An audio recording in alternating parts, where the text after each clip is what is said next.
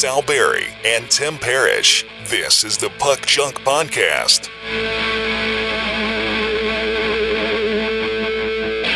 Hello and welcome to the Puck Junk Hockey Podcast. Today we are going to continue our journey through the 1990-91 hockey card sets. This episode we are going to talk about score hockey. Tim, how are you and what do you think of score hockey from 1991? I'm doing well. And what do I think of score hockey? Well, this is the all American red, white, and blue set, even though it has a Canadian version. That is true. It does have a little American flag on the back too, and a Canadian flag. Perfectly patriotic. So thinking about like the 9091 sets, and we've been kind of going in like reverse order, or I guess we could say from worst to best, because we started with Bowman, because both of us agreed wholeheartedly that that was the worst set of the seven 9091 major releases. Oh, hands uh, down hands down, right? Yes. And then you had like Topps and O-Pee-Chee, O-Pee-Chee Premier, you know, as we're moving up because O-Pee-Chee Premier is good, but to me, it's a middle of the pack set. Now we're in that upper half of 9091. I mean, you can argue if Score was the best set, if Pro Set was the best set, or if Upper Deck was the best set. Now, I will come out and say Pro Set was my favorite. No surprise there. Upper Deck I still think is the best set from 1991, even though I liked Pro Set better and still like 9091 Pro Set better than 9091 Upper Deck. I can see that Upper Deck is the better set. But looking through the score cards uh, from 9091, I gotta say this is a fun set of cards. It it feels definitely like a score football set or score baseball set where it just had like lots of little like oddities and stuff like that the other cards didn't do. Like Upper Deck did do some season highlight cards, and we'll talk more about that when we talk about Upper Deck, like Mario Lemieux's uh, point scoring streak and stuff like that. But this had like a lot of subsets that were kind of uh, interesting. The record setters, award winners, season leaders, first team all star, second team all star, all rookie team all star, the conference final and Stanley Cup, a couple cards commemorating the Hall of Fame inductees for 1990, a very large prospect set, uh, draft pick subset, and I should say a prospect subset.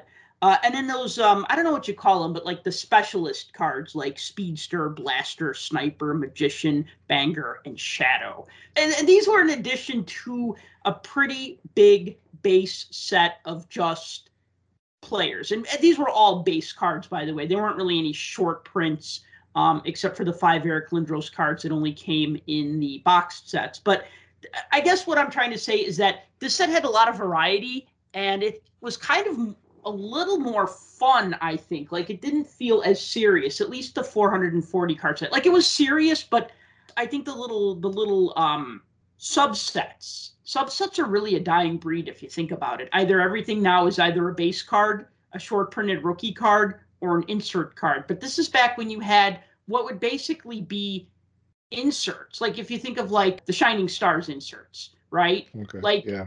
Oh, uh, you're exactly right on that. Everything that comes out now that it's a subset is actually an insert.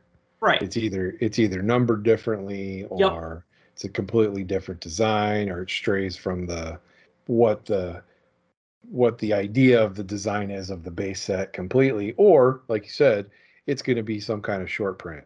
So like you know some of the lower end sets to compare this to now, something like an MVP where you know there's a, there's a lot in the checklist, but once you pass card 200, everything's short printed.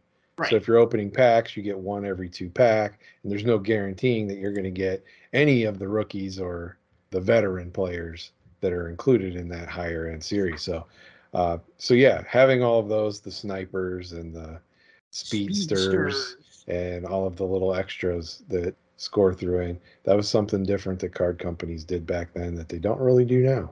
So I'll just give you, you all the basic facts about this set. So there are 440 cards for score. There was an American version and there was a Canadian version most of the cards were the same. We'll talk about the differences in a minute. But 440 cards, you would get cards, uh, they were 50 cents a pack for 15 cards. Man, those were the days. 50 cents for 15 cards. And it's like a nickel a card. Oh, and the packs were very easy to search because they were printed on very, very translucent. I don't know, like kind of that those those like poly packs. Super thin plastic, like a garbage bag almost. So you could see through the top. You could see through. You could see the top card through the wrapper and I and the bottom card too to a lesser extent. Although that was harder because the back of the wrapper had a lot of text on it and the backs of the cards had text on it. But sometimes, I mean, if you knew what you're looking for, you'd be like, "Hey, that's an Eric Lindros card because the text is going this way instead of this way or whatever." And I will say, at 15 years old, I was definitely guilty of searching packs. I remember our Jewel Osco used to have a card aisle, and they just had tons of cards, like you know, like it wasn't just like a few boxes. There were probably eight boxes of score hockey out and like eight boxes of like Topps and upper deck. They just had them all out. And I remember just spending like half an hour just searching the score packs and probably spending $10 on hockey cards that day, which was a lot of money for me in 1990. But getting, you know, every pack had a hit on the top. Uh, a hit, a quote hit. unquote. Yeah. yeah, okay, not like yeah, like it either had uh, Lindros, Roenick, maybe Brodeur, maybe some of the. Uh, I don't know if I was really speculating on Brodeur in 1990. I, I probably would have. Um, No way you were. Nobody No. was. no, I I would have. Uh, I but Jagr definitely. If it had a Jagr or a Lindros, those would have been my my go tos. Yeah. Yeah, I can see that. No, nobody was was prospecting Brodeur at the time. I mean, this was the only set that he was even included in. Yeah, I'm glad you brought that up because uh, so the notable rookie cards in this set. So the guys who only have rookie cards in 90-91 score and not the other 90-91 sets, you already know two of them.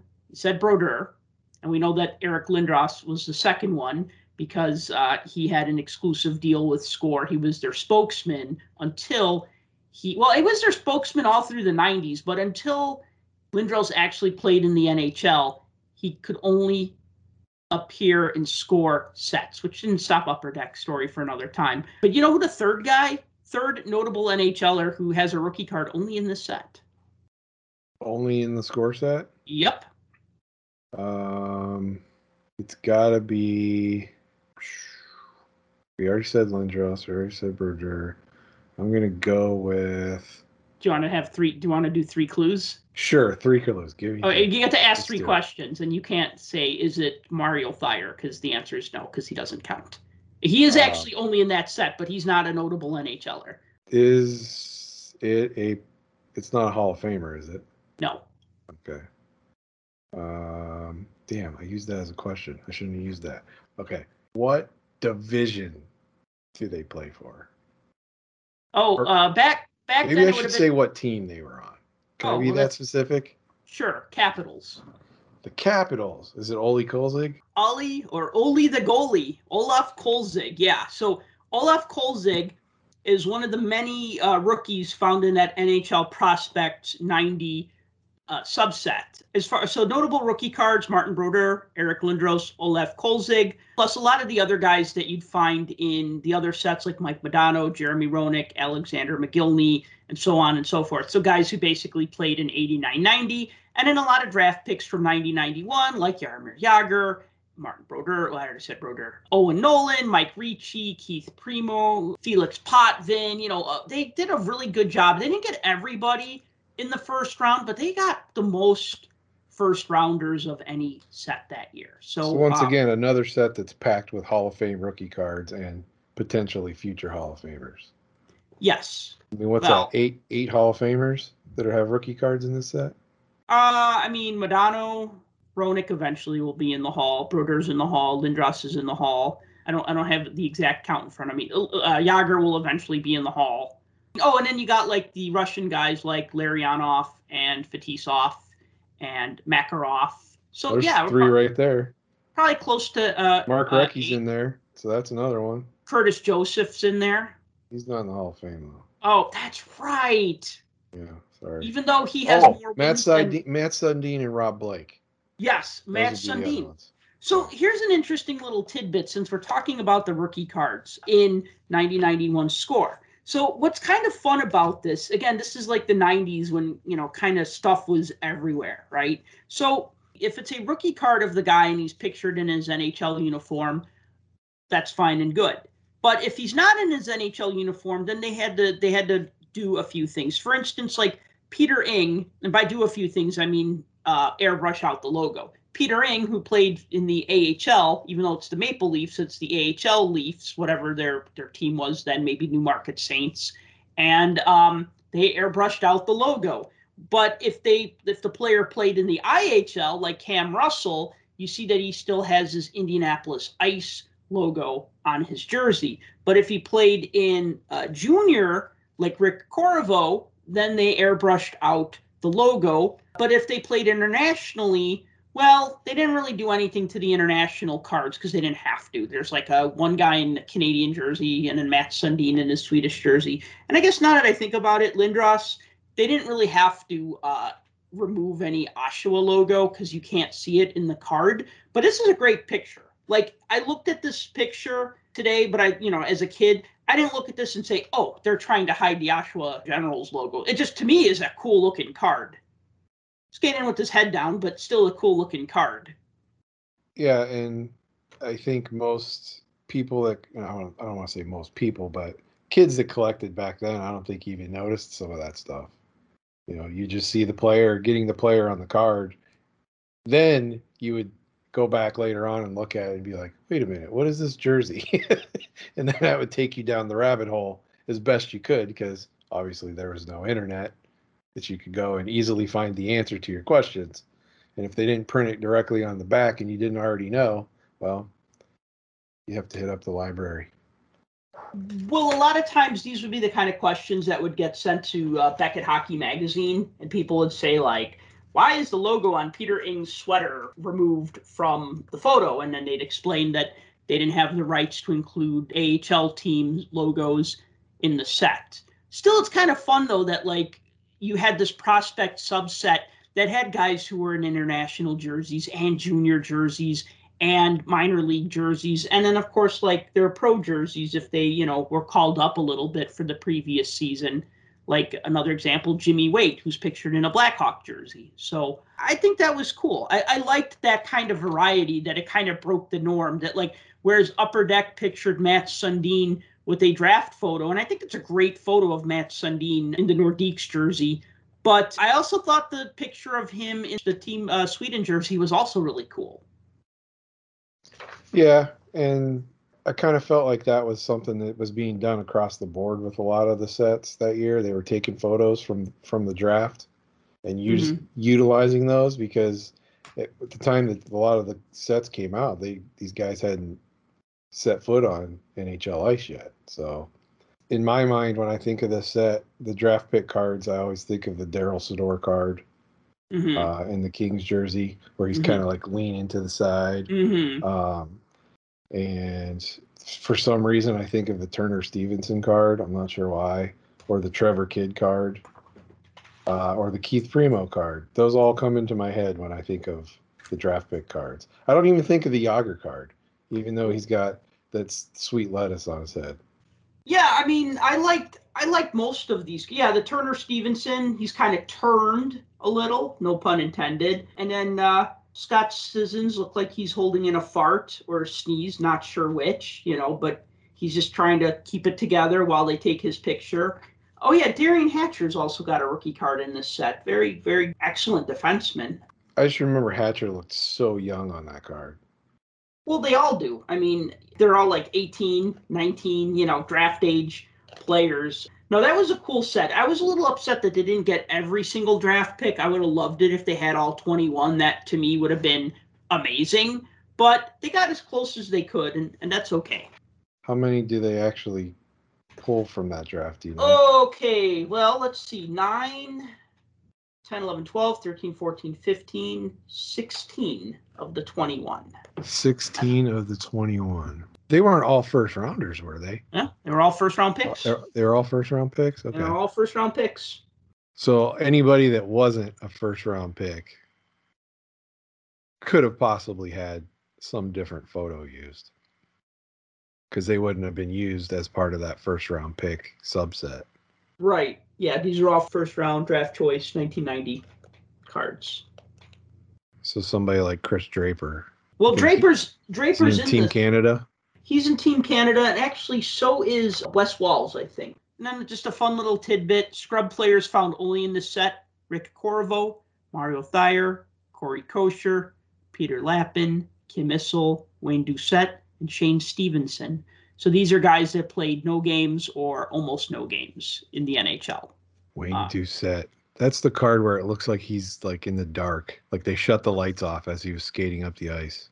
I think you're right. Let me just through my. looks like he's in a Bruins outfit, but that's not what it is. Oh yeah, that is that is that is pretty underexposed. Yeah, he's probably he's probably a junior team or it could be minor league. So uh, as we uh, alluded to earlier, there was uh, two versions of this set. So there were Score American and Score Canadian. So are and we I- using that term Canadian or bilingual?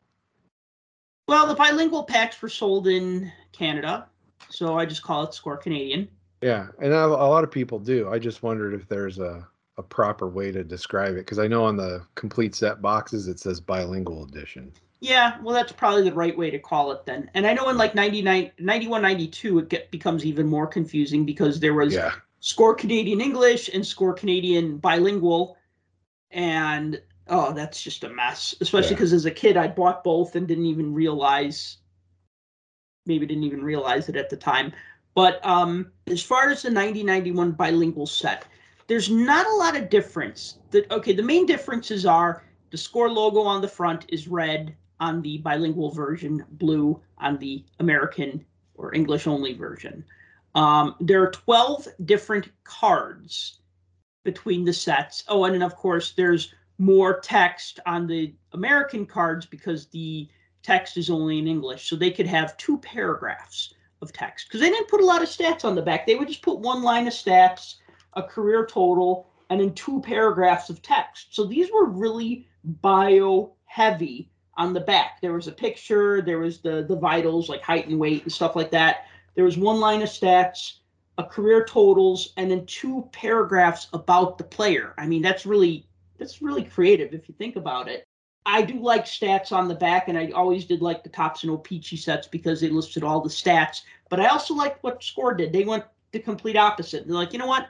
One year of stats, and here's you know two paragraphs so you can learn about the player. Stats tell a lot of story, but you know also stories tell stories. But the Canadian cards only had one paragraph because then they'd have to translate it into French and then have that as well. So they'd have a shorter biography. So if you like longer biographies, you'd want the American version. But if you wanted certain cards not found in the American version, the only really notable one is a 1990 Oshawa Generals Memorial Cup winner card, which replaced the Kip Miller Hobey Baker card, which was in the American version because the Hobey Bakers for you know sure. college hockey, so they had the the college hockey award winner, and then in Canada they had the Memorial Cup winner, and it was just kind of an excuse to have Lindros in there again, although he's really small. But uh, and then you know the other eleven cards that are different are like I don't say journeymen, but let me just tell you, this is who you missed out on. If you were in the United States, you didn't get cards of Martin Gelinas, Ric Nattress, Jim Sandlak, Brian Hayward, Joe Cirella, Randy Gregg, Sylvain Lefebvre, Lefevre, I can never say his name, Mark Lamb, Rick Wamsley, Mo Mantha, and Tony McKegney. So definitely they focused on putting, you know, guys from the Canadian teams, but it was only 11 cards. So there were 11 and then uh, the 12th card, the Oshawa Generals card. So, I mean, it was such a minor difference. It almost seemed silly, like, hey, you should collect both sets because less than 10% of the cards in this set are different than the ones that you already have. Yeah, there's not a whole lot of incentive there to go after both.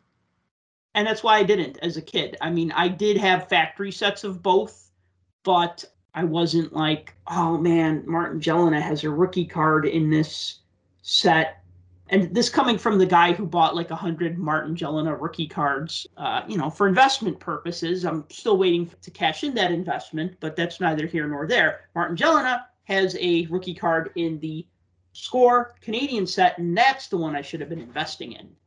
I, am not sure why anyone would buy that many Martin Gelinas cards. I don't know. I think I paid a dime each for them. Was speculating as a kid. So, you know, I also have probably 40 or 50 Johan Garpenlovs. I know I got a ton of Jagr because he seemed like the real deal. And uh, 40 well, or 50 Johan Garpenlovs. But pro set. So it's different set, different discussion for a different time. Yes. Uh, Definitely. We have to dive, do a deeper dive into why you have that many. yeah, I mean, yeah, I think we all asked ourselves hard questions later on in life about stuff that we bought when we were when we were young. I don't I can't think of anybody that I had that many cards of though. Maybe with upper deck because I had so much of it and that's that's a whole another story. Not with score though. Definitely not with pro set. I had a lot of pro set, but nobody specifically that I had. Oh, I need four thousand of this guy. Mm-hmm. Because most of the time back then, I was still trading with friends. Mm-hmm. So doubles psh, out the door.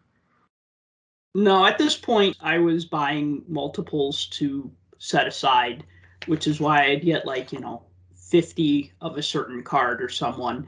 Now, let's see. Another thing about this set that we should talk about is its design because a score hockey card from 1991. At the time, I thought the design was a little cluttered. Now I'd say it's pretty iconic because it has stripes on it. So you kind of have like your goal line stripes at the top and the bottom. And in the middle, you have your red line, and then you have your two blue lines. And these are like along the borders. So it's like a little bit full bleed, but not. The picture's not necessarily full bleed, but you have colors, you know, on the top and bottom edges. And then you have like colors on the side edges, and so it's meant to look like a hockey rink.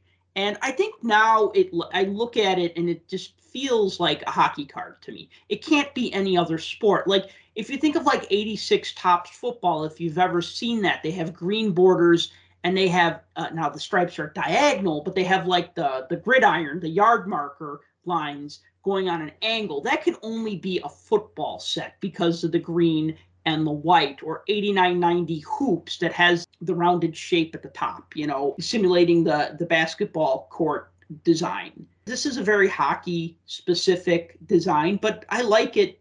I liked it then and I still like it today. And I like the back design too. It's neat. There's a lot going on, but it's like information is presented neatly. So I am a fan of the design, even though I don't rank this as one of my top two sets it's definitely my number three set for 9091. And the design has a lot to do with that. Definitely more appealing than I think and O-Pee-Chee that year.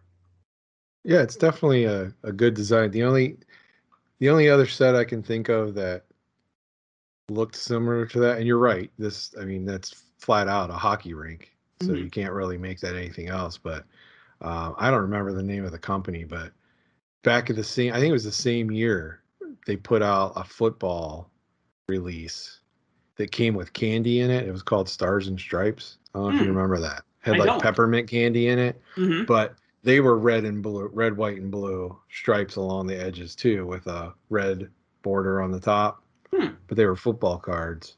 Maybe it alternated red and blue. But I know the side the side had the red, white, and blue, but it was all red, white, and blue, so it looked like a barber pole. Mm. So there were those too, but yeah, I mean this design with having the way there's no mistaking that this these are hockey cards. I mean, even if that wasn't the photo and all you saw was the design with no photo there, you would know that this is probably going to be a hockey set, just simply for the fact that it's got the two blue lines and the red line.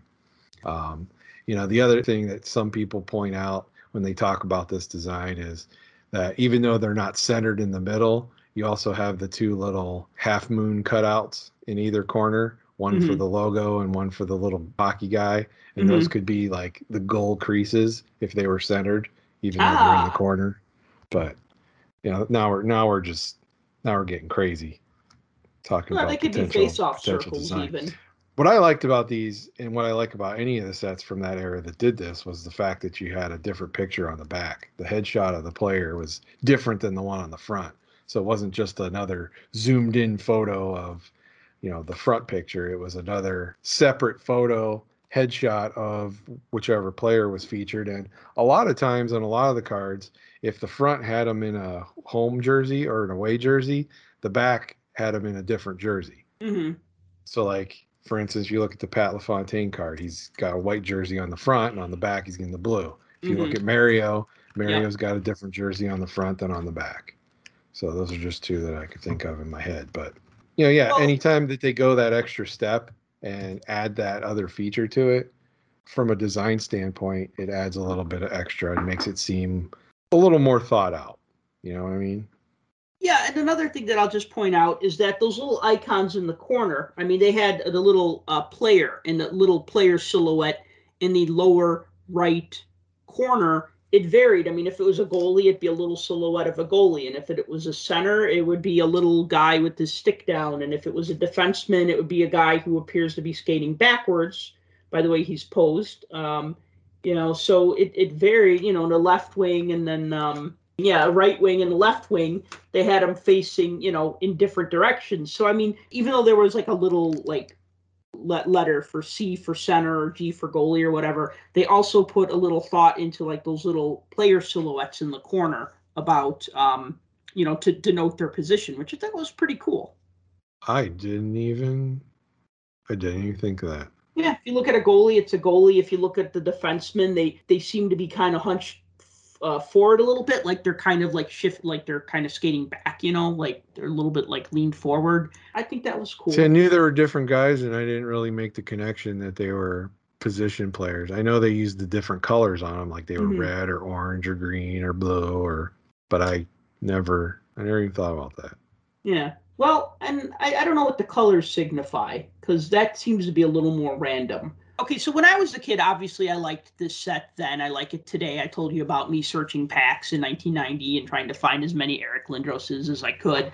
What was your reaction to this set when it came out in 1990? Like you being, uh, you, I mean, you were a hockey fan a few more years than I was, so you were probably maybe a collector a little bit longer. Well, not maybe not a little bit longer. Maybe you started a little earlier than me, or maybe we started around the same time. But you were definitely in the thick of it by 1990, right? As far as hockey goes, yeah, because the previous years when I kind of started with hockey with mm-hmm. with just Topps uh, mainly, mm-hmm. and you know at this point I was collecting everything, all sports, and Score was one that was in addition to Pro Set and and Topps were was one that was readily available uh, wherever I could find somebody that carried hockey cards. One thing I did remember on these is bringing back to this the plastic packaging never did like the the way these were packaged. Mm-hmm. Always bothered me that they were in like a plastic package because I felt like that plastic like was detrimental to the cards. Like it would smash them up when you tried to open them because mm-hmm. it would put too much stress trying to pull the card apart. Kind of like the Pro Set packs did because the yes. Pro Set ones were like that too. And I think the Pro Set ones were even worse. Like you could get the score ones open without much pulling Mm-hmm. But those pro set ones, you had to like yank on them sometimes because mm-hmm. they wouldn't come apart. So they weren't quite as bad as those, but I never liked that plastic plasticky feel to them. Mm-hmm. Kind of like why I didn't like O-Pee-Chee from this year. Yes, because those packs were horrible. You you try to open them up and they separate from themselves. The, yeah, the film with the image on it would come apart from the plastic.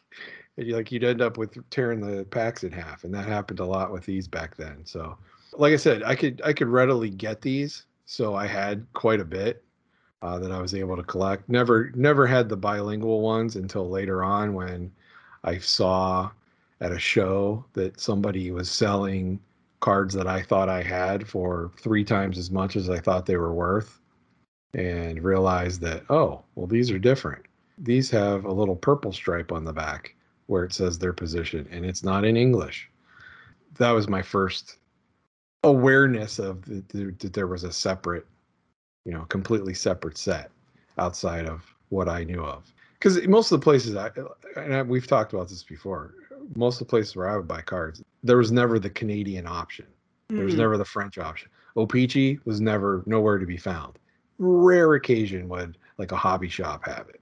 Right. But nothing retail would ever have anything like that until it became more readily available with O-Pee-Chee Premier and stuff like that and those were more widely distributed. But you know, as far as this score goes, yeah, I had tons of it.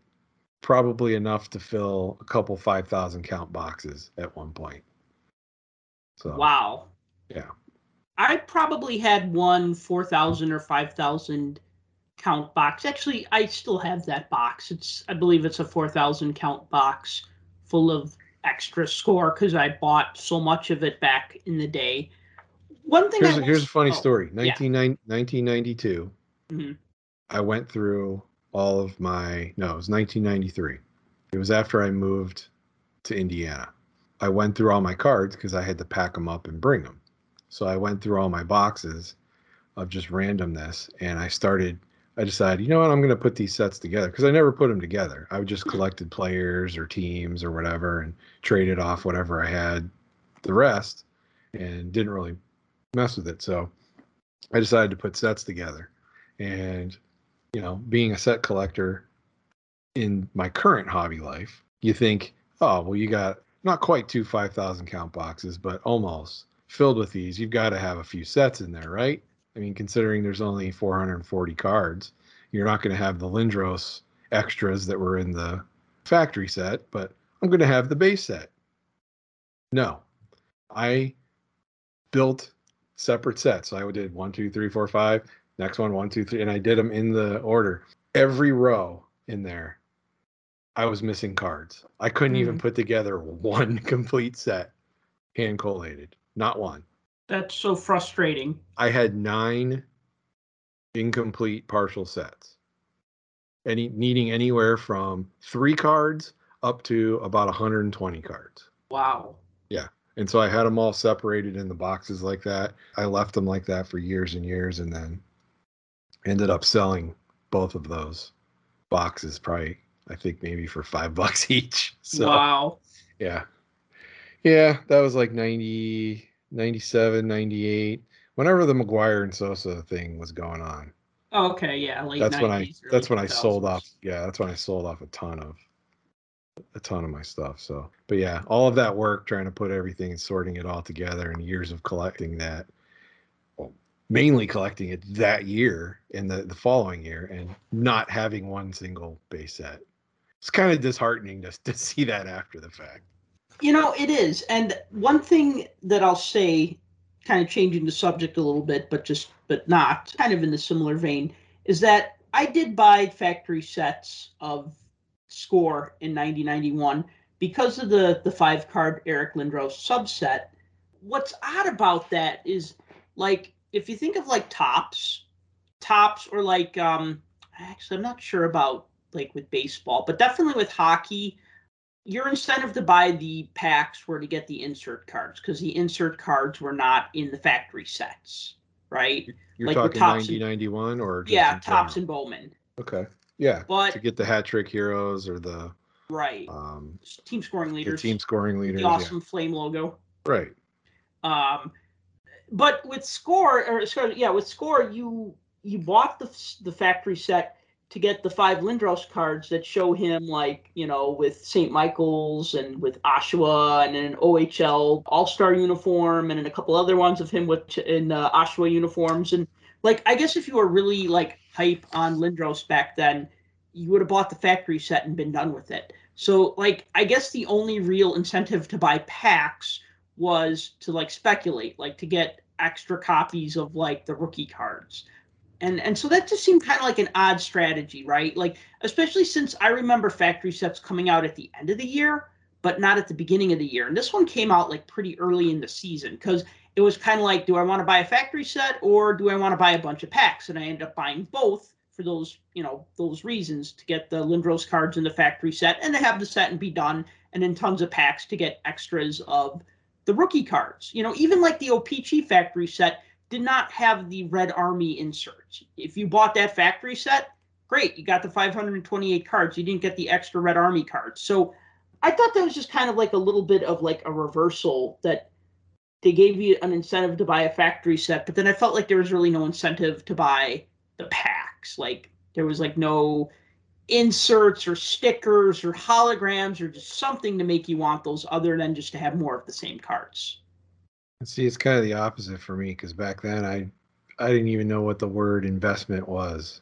or speculate was when it came to that kind of thing. And you know, you look, you can look back on all of that stuff now and say, oh yeah, well I had all these Brodeur rookies or this guy rookie. Yeah, well nobody knew who he was back then.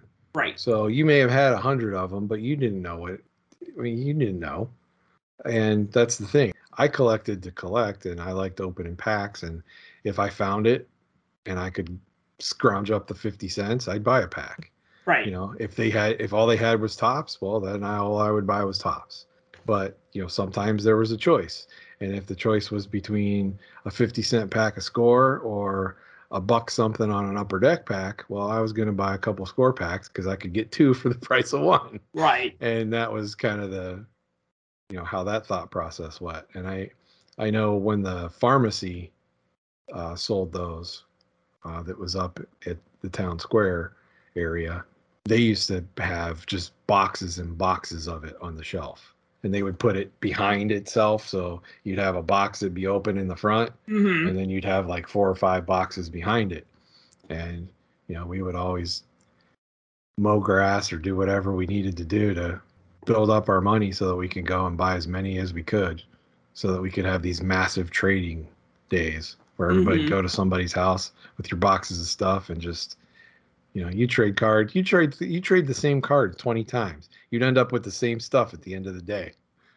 And you were trading all day. I mean that was the time back then. And you know for me i didn't even think about the factory sets at that point. Hmm like that wasn't even on my radar. Makes sense. So, a couple cards that I just want to point out. So, there are error cards in this set, not as many as Pro Set. And by errors, I mean errors and variations that were corrected. However, looking at Trading Card Database, there are some uh, so called errors that were never actually, uh, that I've never been able to find corrected versions of. So, first, let me just tell you what, at least the ones, uh, actually, I think these are all the ones that have two versions. The most notable, I think, is Dean Evason, who on the error card is facing the left edge of the card towards the Whalers logo that's in the corner. And the corrected version, he's facing the right edge of the card away from the Whalers logo in the corner. The reason why you can't really tell at first glance is because the Whalers logo is symmetrical.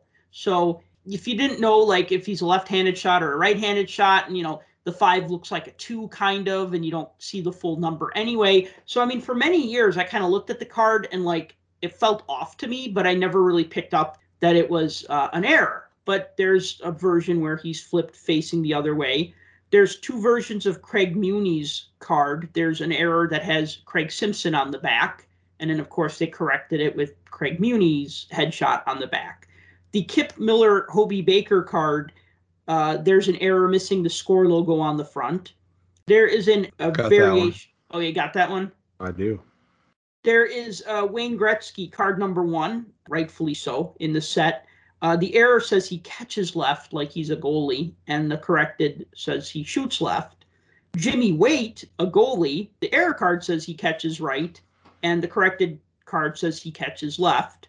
And then there's a variation of the Mike Modano all rookie team card where there's like Oh, one version of the photo card. crapping right Yeah, and the thing is, is that like the one where they cropped the photo, so he's bigger in the picture, but then the all rookie team logo overlaps part of his face, so it's really awkward. So then they did an uncropped version of the photo where he's further back away, but then the logo isn't like overlapping part of his head. So it's just a kind of a, a photo variation because they kind of looked at that and said, hmm, this could be better. Now, as far as like other errors, I mean, or corrected, I mean, there's allegedly a Joe Nieuwendyk error, which I've never seen. Sorry, a Joe Nieuwendyk corrected version, which I've never seen. A Brent Ashton error, which I've never seen. A Mark Fitzpatrick corrected, which I've never seen. A Dave McLlwain corrected, which I've never seen. Uh, and I think what are the errors like stat Uh, errors or something or or a typo on the Joe Nieuwendyk card. There's a typo in the biography on the back. Um, with Mark Fitzpatrick, it's a catches right, catches left kind of thing. With Dave McLlwain, there's a it shoots right is the error, or sorry, is yeah, shoots right is the error, shoots left is correct. Although my thing is that like if it's not on trading card database, that doesn't mean that the card doesn't exist. But I've been looking for these cards for years, and I've even ordered them off of dealers who sell on Beckett, who then emailed me later and say, "Hey, I found all the cards you wanted except for a couple of cards from 9091 score. So I'm refunding you your 80 cents and shipping out the other, you know, 50 cards that you ordered, right?" And yeah. In case of those errors though, a lot of times with trading card database, wherever the error is, if somebody decided to scan the card, they scan the other side, or they just use the photo of the normal one and don't put the side where the error belongs to. So right. even though it supposedly exists, you've never seen it unless you've seen it. Right. And the thing is, is that I haven't come across it. And I mean, I went through my thousands of scorecards and couldn't find one of these errors that I don't have, or one of these corrected versions that I don't have. Now, I'm not saying if I don't hmm. have it, it doesn't exist but don't if make I've me never look through my 90 91 score again, trying to find all these dang errors. the thing is, is that if I haven't seen it and nobody else that I know has seen it, and people on message board says they haven't seen it, and Trading Card DB doesn't have a scan of it, and Beckett doesn't have a scan of it, and none of the dealers that I've contacted have the card, I'm pretty darn sure that the card doesn't exist at this point.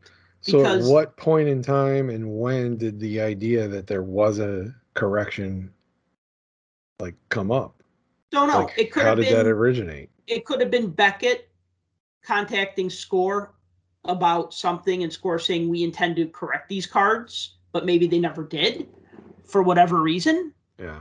So um but anyway, so I just think that's a little interesting tidbit that there are some errors and variations worth tracking down, and then some. You're gonna have to send me a list of all the ones that you think don't have a correction, and I'll have to go through mine and see if there is one. Definitely. I'll take a look. I only remember like, see some of those I do remember, like the the Modano one. Yep. That was cropped. Yep. Um, I remember. I think it was the Darryl Sydor card again. His name's spelled wrong, but I don't think they ever fixed it. Hmm. Now, another thing that uh, Score did was they didn't just stick to this set and the Canadian set, or sorry, the set, uh, the two versions of this set. They also made a couple of little side projects. The first one was the um, Young Superstars, which was about uh, oh, it was about 40 cards, I believe, and it had uh, kind of like a similar design. Well, not really similar. It had it feels like it kind of swims in the same pond with it, where it, it had like a red line um, and like right. blue lines. It's kind of like you're just kind of zoomed in on center ice, and then you kind of have like these kind of bluish borders. They're glossy. The backs are different. Kind of a nice design. It's a nice set. I remember picking it up back in the day. And uh, let's see, it has 40 cards, including Eric Lindros again, because they uh, put Eric in every set they could think of, and even a baseball card set. And it's focused on a lot of the rookies from 89 90 and 1991, and then also, um, you know, just young players who, you know, may or may not have been um, stars. I mean, a lot of these you can't argue with, like Mathieu Schneider, Trevor Linden, Mike Modano, Martin Gelinas, Stephane Fiset, Brendan Shanahan, Jeremy Roenick, John Druce, Alexander Mogilny. I'm just reading off one page. I mean, in 1990, that was a solid group of young players, even though maybe John Druce definitely did not have the same career as Alex Mogilny or Jeremy Roenick. You know, at that time, he was a good player. He had a really good run in the playoffs. And, um, you know, and Shanahan, of course, he was a good young player at the time. And so this was kind of a fun little set that I'm just pointing out because it was just one of those little extras. And then there was also the rookie and traded set, which is kind of like the update set that you would get in like Topps baseball. And I really liked that idea, although I'm more of a fan of a series two than an update set. But in 1990, 91, or probably these came out in 91 because it had pictures of guys who were traded, pictures of rookies in like actual like game uniforms like Jagr and Fedorov. I know Fedorov wasn't in the 90-91 score set, but he he has a card in the um the rookie set. Did you buy either of those sets when you were um collecting back then, or did did they just not hit your radar? I had the Young Superstars one because it came in like a little playing card box, kind of. Mm-hmm. The rookie and traded one I didn't have until later on. Um, I didn't get it at the time. I do have it um, currently. hmm Uh, still, I believe. Yeah, I think I still have it. I think I might have a couple of them. But yeah, at the time I didn't have it. And it's interesting, like that Jagr card that's in Rookie and Traded. Yes. I think I probably chased after that card for years, and I never could get my hands on one. And I don't know why it was. It's like that was the only card I wanted out of that whole set. Um, that and the Paul Stanton card. hmm And I I got the Paul Stanton, but I can never get the never get the Jagr for some reason. I You don't know didn't why want that the was. Gordy Roberts is also a penguin. You didn't want him. Yeah, I didn't care about that one. Gordy Roberts or Frank Pietrangelo. He's also in the set. Yeah, I just wanted the Paul Stanton and the Jagr.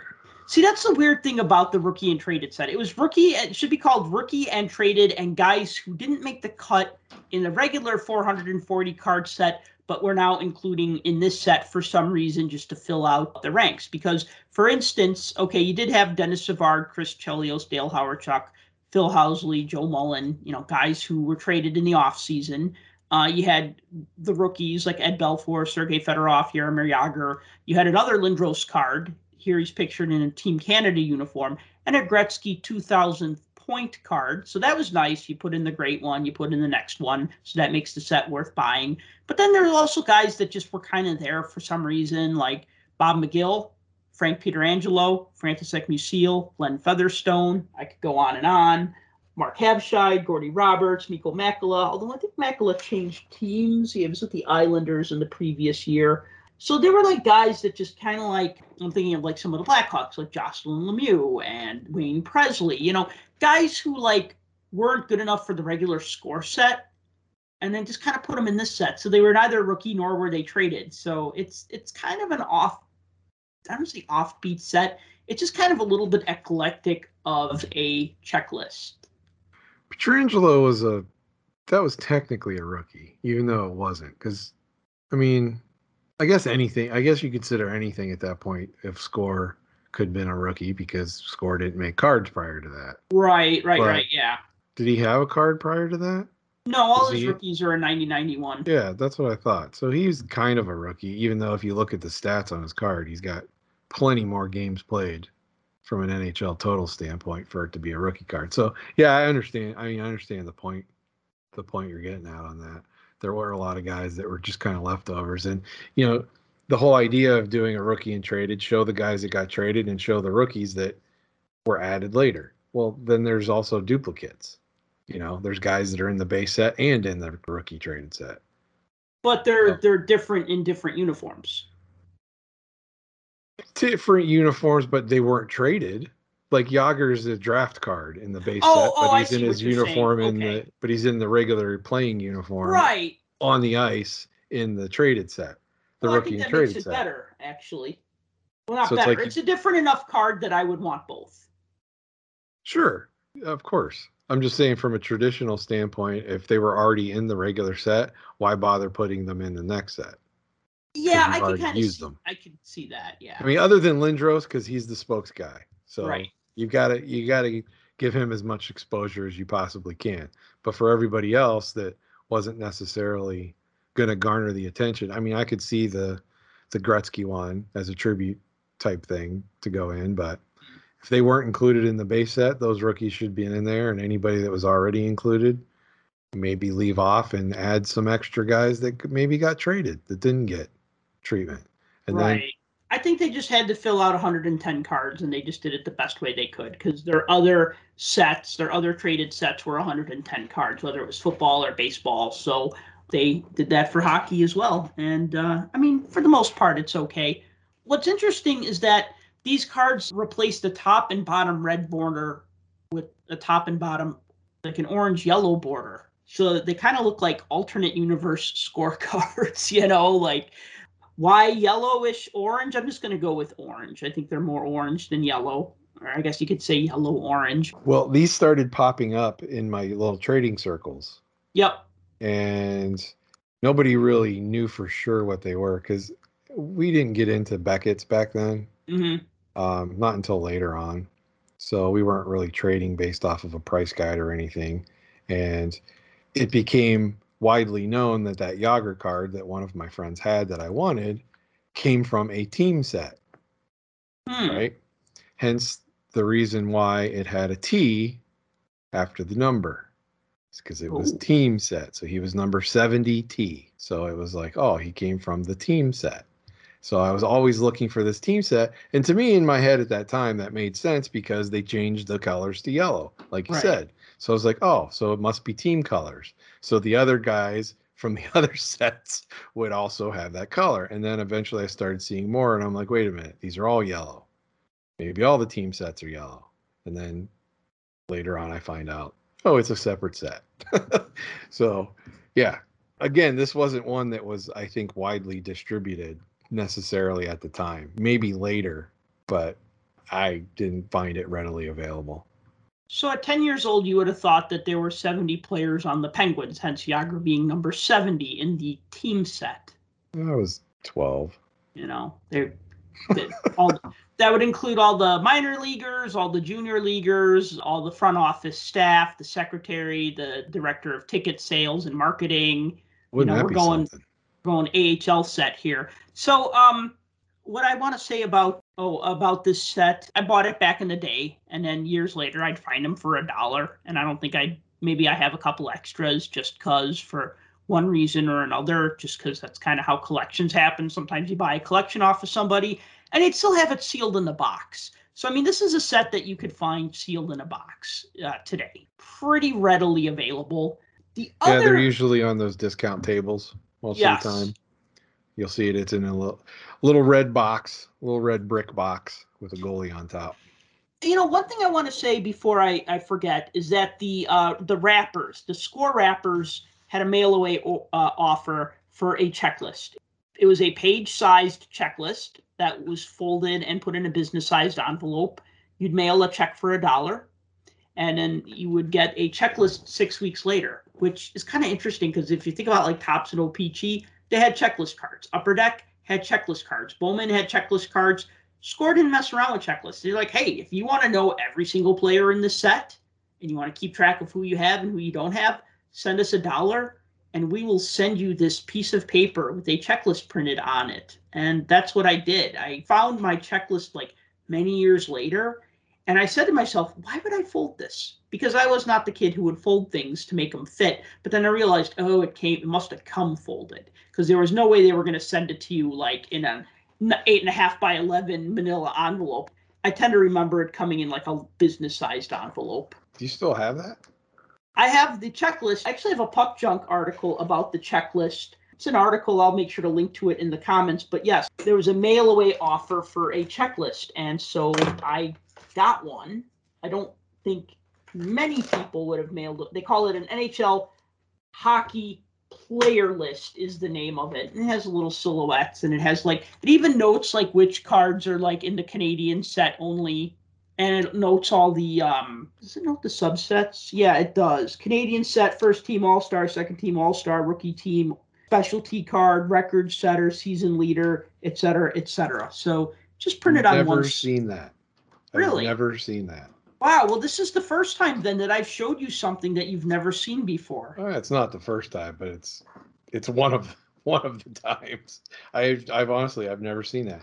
It's funny because I mean it's not funny haha, but it's Uh-huh. kind of ironic that Mhm. that's one thing because you know we always talk about the fact that most of the stuff that came out during the junk wax era that is quote unquote in scarce supply is usually that kind of thing the mail Right. order stuff the things that required the extra effort in order to get are the things that are in short supply even though they were mass produced i mean score probably could run off as many copies of those as they wanted ad nauseum right Right. but because it required you to send the money in a self-addressed stamped envelope and everything else so that they can then send you this list how many people are going to go through that i know as a kid i was too lazy Oh my God. Do you know how hard it was to get my mom to write a check for anything? uh, you know, but that's the other thing too what kid has a checkbook that could write a It was check? either you have enough cards or you have enough toys. The only yeah. thing she'd mail away for were the free Star Wars figures because those were legit free. You'd send in like four or five proofs of purchases, and then they would send you an Admiral Ackbar figure or a Bossk figure or Nien Nunb or whatever. And we'd even sometimes mail away for two or three of them because I was always getting uh, Star Wars figures as a kid. But then as I get a little older, it'd be like, oh well i could get sergeant slaughter for five upc symbols and a uh, check for a dollar. And my mom would be like oh you have enough gi joe figures or oh you have enough what you have enough hockey cards. You don't need that checklist or what whatever. I don't know you know? Yeah. so i'd always ask my grandma. So she was the one i'd go to to write me a check for a dollar. And she was always good for that. Well, until i got my own checking account. Then then at that point a lot of that stuff kind of got phased out anyways. I mean i did like there was that like sweet spot. I'm changing the subject here, but there was that like sweet spot in my like late teens, early 20s where there were still mail away offers where you needed to write a check, and I had my own checking account. So I was able to like mail away for things, you know, from Topps or I remember like the uh, EA Sports uh, NHL 94 set issued in 93 94, you know, and it was nice to be able to do that yourself. And now everything's just you buy it online and you don't even think twice about it. You don't need to check anymore. Right. Yeah, the other another set like that, the thing is the uh, the update set to 91, 92 Parkhurst. Yes. That's that's another one that you know you think oh I mean we're in the thick of overproduction era, but you don't find those update sets that often. You find occasional cards from it. I mean the Bill Guerin one's the big one. Mm-hmm. It's like you don't see them as often as you think you normally would see them. Right. you know, you know how many New Jersey Devils team sets I found online that say Parkhurst team set, full team set, and it'll even have his name listed. But then when you look at the photos that they take, no Guerin card because nobody had the updates. Right. So unless you sent away for them and got the full set, and then broke it apart, that's really the only way you get them because you're not getting any of those cards out of packs. Right. So, and this is kind of i mean i know this isn't a card but the fact that it's a checklist and there was no internet then that you could just go and download one from right. you know that's kind of a cool thing to have. But of course you would still have it because you have everything. Well I, I saved everything. I was i was very meticulous about that as a young collector. You know the one thing that eluded me all these years and when we talked about doing a show about all the 9091 sets and when we were getting closer to doing the score set i realized that i didn't have something called the 9091 or sorry it, it came out in 1991 it's called hockey's 100 hottest stars and rising stars. Not hottest and rising stars hottest stars and rising stars. So what this was was this was a 100 card set issued by score. It was 1295 and it also came with a full color book that basically had biographies of all the players in the card set. So they basically picked like the top 100 players, either young players or older players, but just basically the top 100 players. And the cards are almost indistinguishable from the regular 90 91 score hockey American cards. The only differences are the card numbers on the back. However, Gretzky is still number one in both sets. So I'm struggling to find a difference between the Gretzky card that came out in the Hottest Stars and Rising Stars set and the Gretzky that came out in the regular set since they're both numbered one. But the other cards, you know, the numbers are all messed up. You know, like in the regular score, card number two is Mario Lemieux in Hottest and Rising Stars, it's Craig Simpson is card number two, right? Number three in the regular set is Steve Yzerman. Steve Yzerman is card number four in the Hottest Stars and Rising Stars set. So it's it's kind of confusing that you might find a card and go, oh, cool, I have an error. But really, it's just this janky set that was sold at stores and I think, I mean, I know the reason behind this. This was because this was at the point where card companies wanted to have that like set where you have to spend $10. It was almost like a pack of cards was too cheap and a factory set was too expensive. So they would try to find that sweet spot in the middle of about $10. In this case, it was $12.95, which was a lot of money back then for 100 cards, especially when $10 would get you 300 score cards. So this was a little bit pricier of a set. I wish that they used the rookie and traded design where they just swapped out the colors on the top and the bottom bars to make them look special instead of making them look identical to the actual set. And just to offer a quick parallel, Hoops Basketball did the same thing in 89 90. They did a special set that was like 100 cards that had instead of the white borders, it had a yellow border. And at first glance, I thought they were just like yellowed from the sun. But then when I looked at them, I'm like, oh wait a minute, these are different. This is a this is a unique set that was sold at like Sears because you know you have like grandparents and parents who want to get their kids cards for a gift for a holiday gift and you know they might just say oh, i don't want to get them packs i want to get them something more special so they get them a set like this which honestly, after buying one and opening it and putting it in pages, there's really nothing to it. There's no difference other than the numbers on the back. Photos are the same. I haven't scrutinized every single card, but I mean, you've really got to be, I guess you got to really be that completist to want it. And I guess back in 1990, I just didn't care because they didn't look any different. And it just, there was really no point to buying like the same cards with different numbers. Yeah. This was one of those sets that, if I recall correctly, it didn't come out until later in the year. So the season was already going and everything else. And I, you know, to your point about having something with a different price point on it, I think it might have been that in addition to they were trying to reintroduce revenue stream later in the season mm-hmm. with people watching hockey and interested in hockey because you know everything's going so you say okay well here's here's the best players right now you know, and we'll we'll throw a set together and we'll we'll put all these guys in it. Oh, but wait, we don't want to waste the time on it, so we'll just change the numbers on the back, and that's it. Because you're right, there's really no distinguishable difference other than the sequential numbering on the back for the set, other than the Gretzky card being the same. And it's very annoying. I remember seeing these in the store. They came in like a clamshell packaging. Yes. And you could find them later on at the various stores that would sell stuff like this, or Donruss Best in baseball, or like the weird leaf sets that were strange, or like the classic games that had cards in them. Yes, you know, they, they were usually in those sections because they were separate from like the the regular stuff, and I ignored it because I would always looked at it and you saw the stacks of the cards that were in the package and you'd see the Gretzky card on the front and I forget who was in the stack on the the the other stack, but I was like, I have plenty of these. I don't need any more of them. They don't look any different. And who cares about the dumb book? So that's why I just always passed on this. It's interesting trying to find them later to to build like the team sets. You talk about being a completist and stuff. It's funny because you get these cards for 10 cents or free.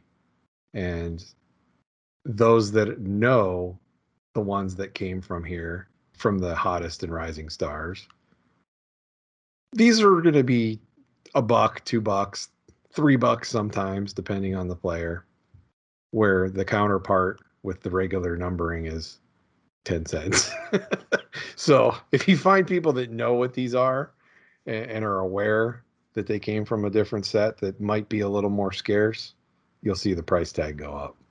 Mm-hmm. So that's why I say if you see a if you see a base scorecard from this year and for some reason it's got a weird price tag on it wherever you're looking, like way too high to be what it is, look at the number on the back. Chances are it might have come from this set instead of the regular one.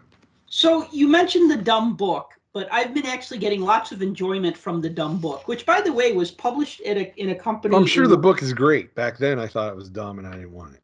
Well, I mean, so what's funny is that this book was published in Lincolnwood, Illinois, which is a suburb of Chicago, a, a neighboring suburb. So, I mean, I've actually probably passed wherever this Publications International Limited.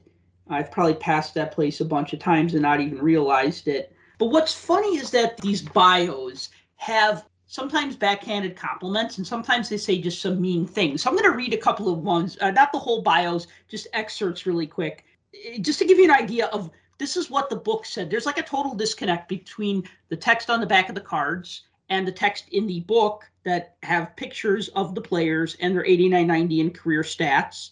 So like says here Ed Olczyk on the downside. So first it talks about Olczyk scoring at least 30 goals, whatever. Okay, on the downside, Ed Olczyk spent some time in coach Doug Carpenter's doghouse as a result of his poor defensive play. And at one point, he and Gary Leeman were accused of playing only for themselves. Still, Olczyk was a reason why the why Toronto finished third in the NHL in total goals with 337. Okay, that's for Olczyk. Not the nicest thing to tell you about this young star or hottest star or rising star. I mean, it could have been worse. They could have like just tore him one. well, I mean, okay, Joe Mullen. The bad news is that Calgary discarded Joe Mullen after four and a half years of dedicated services, treating him like a scapegoat for their inability to repeat as Stanley Cup champions in 1989 90. Andy Moog. The revenge was nearly complete. Moog led his Bruins all the way to the finals against Edmonton, with whom he'd won three Stanley Cups as backups uh, to Grant Fuhr, only to lose the first game of the finals in heartbreaking triple overtime. Uh, I mean, I could go on, but I mean, this is just. Anytime uh, the back of your card says heartbreaking or or a bio about you says heartbreaking, you know it's not good. Right, right, yeah. I mean, here, Rod Langway. Injury and advancing age have become Langway's worst enemies. I mean, it's not wrong. No, but I mean, this the book is somebody called, greenlit this text. Somebody. I, I don't know. I, I don't think they did. I I mean, now they just never, printed it without without any type of approval from the players? No, now that the players would definitely have to approve this sort of stuff because, you know, everything has to be approved to the nth degree. But back then, they just kind of made the stuff and it's like the players weren't making a lot of money on hockey cards until 1991. So there was really no reason for them to want to scrutinize this. Well, does this make, you know, put me in a negative light or whatever? Um, I mean, here, Curtis Leschyshyn. Leschyshyn is living proof of how tough it is to break into the NHL, regardless of how much talent you have. Blah blah blah, talking about his junior career, etc., and so on and so forth. So I was just thinking they could have made the they could have made the Edzo one even worse if they would have described what his coaching career was going to be like for the Penguins. Yeah, that's but uh, that's, that's another story. That's another story entirely. Eh, but he, he ended up doing okay for himself in the end. He so, did. You know. That was just you know that was just nice guy finish last situation, unfortunately. So anyway, so I kind of uh, like I said the the um, hottest stars and rising stars. The cards are nothing memorable, which is why I bypassed them many years ago. And then years later, I'm like, must have them, must be completist now. And then I'm just like, yeah, I could totally see why I didn't buy this. In fact, I remember somebody trying to sell this to me in like maybe 2012. I went to a card shop and the guy's like, "Oh, you like hockey? I'll pull out some hockey for you." And he pulled one out, and like you said, it was in a, a clam shell case, which had been yellowed with age, which was fine. I'd probably open it anyways. That's what I did with this one. But then he's like, "Oh, I want twenty dollars for it." And I looked at it. I'm like, "Man, this is like the thing you get for like five dollars." And I mean, now with junk wax on the rise in their prices. You know, I think I paid ten dollars for this set, but I got one that wasn't twenty dollars, so I can live with that. Yeah, you could have bought a whole factory base set for twenty bucks. Pretty much. So probably even um, less. Not now, but you could have. So well, I got I got base sets to sell. If anybody's interested, just hit me up on Twitter at Puck Junk. I have nine incomplete sets. No, I'm just kidding. I, I think you sold them for five yeah, bucks a piece. I did. No, I sold them for five bucks for the full five thousand count boxes. Oh, geez, wow. Yeah. It's not even a penny a card. Yeah, pretty much. Rounding this out, I think one thing we'll just mention real quick before we wrap this up is that Panini revisited this design in 2010-11 when it launched a score hockey set that year, when it had that four-year window of hockey. So there were score sets from 1991 to 97 98 and Pinnacle Brands went out of business, and eventually their IP ends up with Panini. And then Panini gets the license to make hockey cards in 2010 for 2010 11 to 13 14. So then we had score sets those years. And in 10 11, they revisited the design, although they modified it a bit. So it does look like a 90 91 score design, some cards more than others. But it was just basically kind of like derivative of, but meant to be like a spiritual successor because they're like, oh, it's the 20th anniversary of Score hockey cards. And I'm like, oh, Score hockey cards. You mean that set that lasted for seven or eight years and then disappeared for 12 years? Sure, it's the 20th anniversary. yeah. And the, the the design basically, for the most part, has everything that the original has except for the colored lines on the side. Unless you're looking at like the season highlight cards, those have it. Right. Um, other than that, it's like you said, it's in the spirit of of that design, and of course, then it was all the other. At that point, you know, you're talking modern era, so there was all the other ridiculousness that went with it. Mm-hmm. So they did have those inserts, not inserts, but they had the parallels. Um, well, subsets within. Yes. But of course, being Panini and being the climate of the time for cards, you know, there were five different parallel versions of everything and all sorts of inserts and and, and whatnot. It did have the that did have the snow globe set, which I always liked. Snow globes were kind of cool. Yeah, we'll definitely have to do a longer look at the 2010-11 score set because we're like 10 years away from that set now. So that's that's having an anniversary of its own. But it was nice to see the design get reused because it was such a hockey centric design so that did make me a little happy back in the day. And then when I tried to put the set together, I got very frustrated about how terrible the collation was and, and everything else. But then again, I guess that would be a lot like 9091 score and how terrible its collation was too back then. Trust me, I know.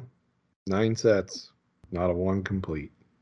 so is this a set that you do have a set though, right? You do have a factory set. Oh yeah, I've got. Uh, I want to say I've got two factory sets and one that I actually did put together by myself. Hmm. In my random junk boxes, I have probably two rows in a five thousand count box now of just that here instead of two full boxes not quite as many as before, but I'm definitely not in the market to go through those again and try to make another set. I will tell you that. definitely a lot of work. But I will go look for those other error cards just to see if they exist. Right. Should be fun. So I think that's it for this episode then. I think we've said everything we could say about 9091 score. We talked about both versions of the main set. We talked about the, the traded, the rookie and traded set, the young superstars set the hottest stars and rising stars set. I think we said about all there is to say about this uh, set of hockey cards. I'm pretty sure we've said more than's ever been said about 9091 score. All right, then let's put a pin in this one. Sounds good. All right, so thank you for listening to the Puck Junk Hockey Podcast. As always, if you've enjoyed the show, please like and subscribe. Please consider writing us a review on Apple iTunes Please consider buying a t shirt at shop.puckjunk.com. And until next time, collect what you like. For more hockey goodness, follow us on Twitter at PuckJunk.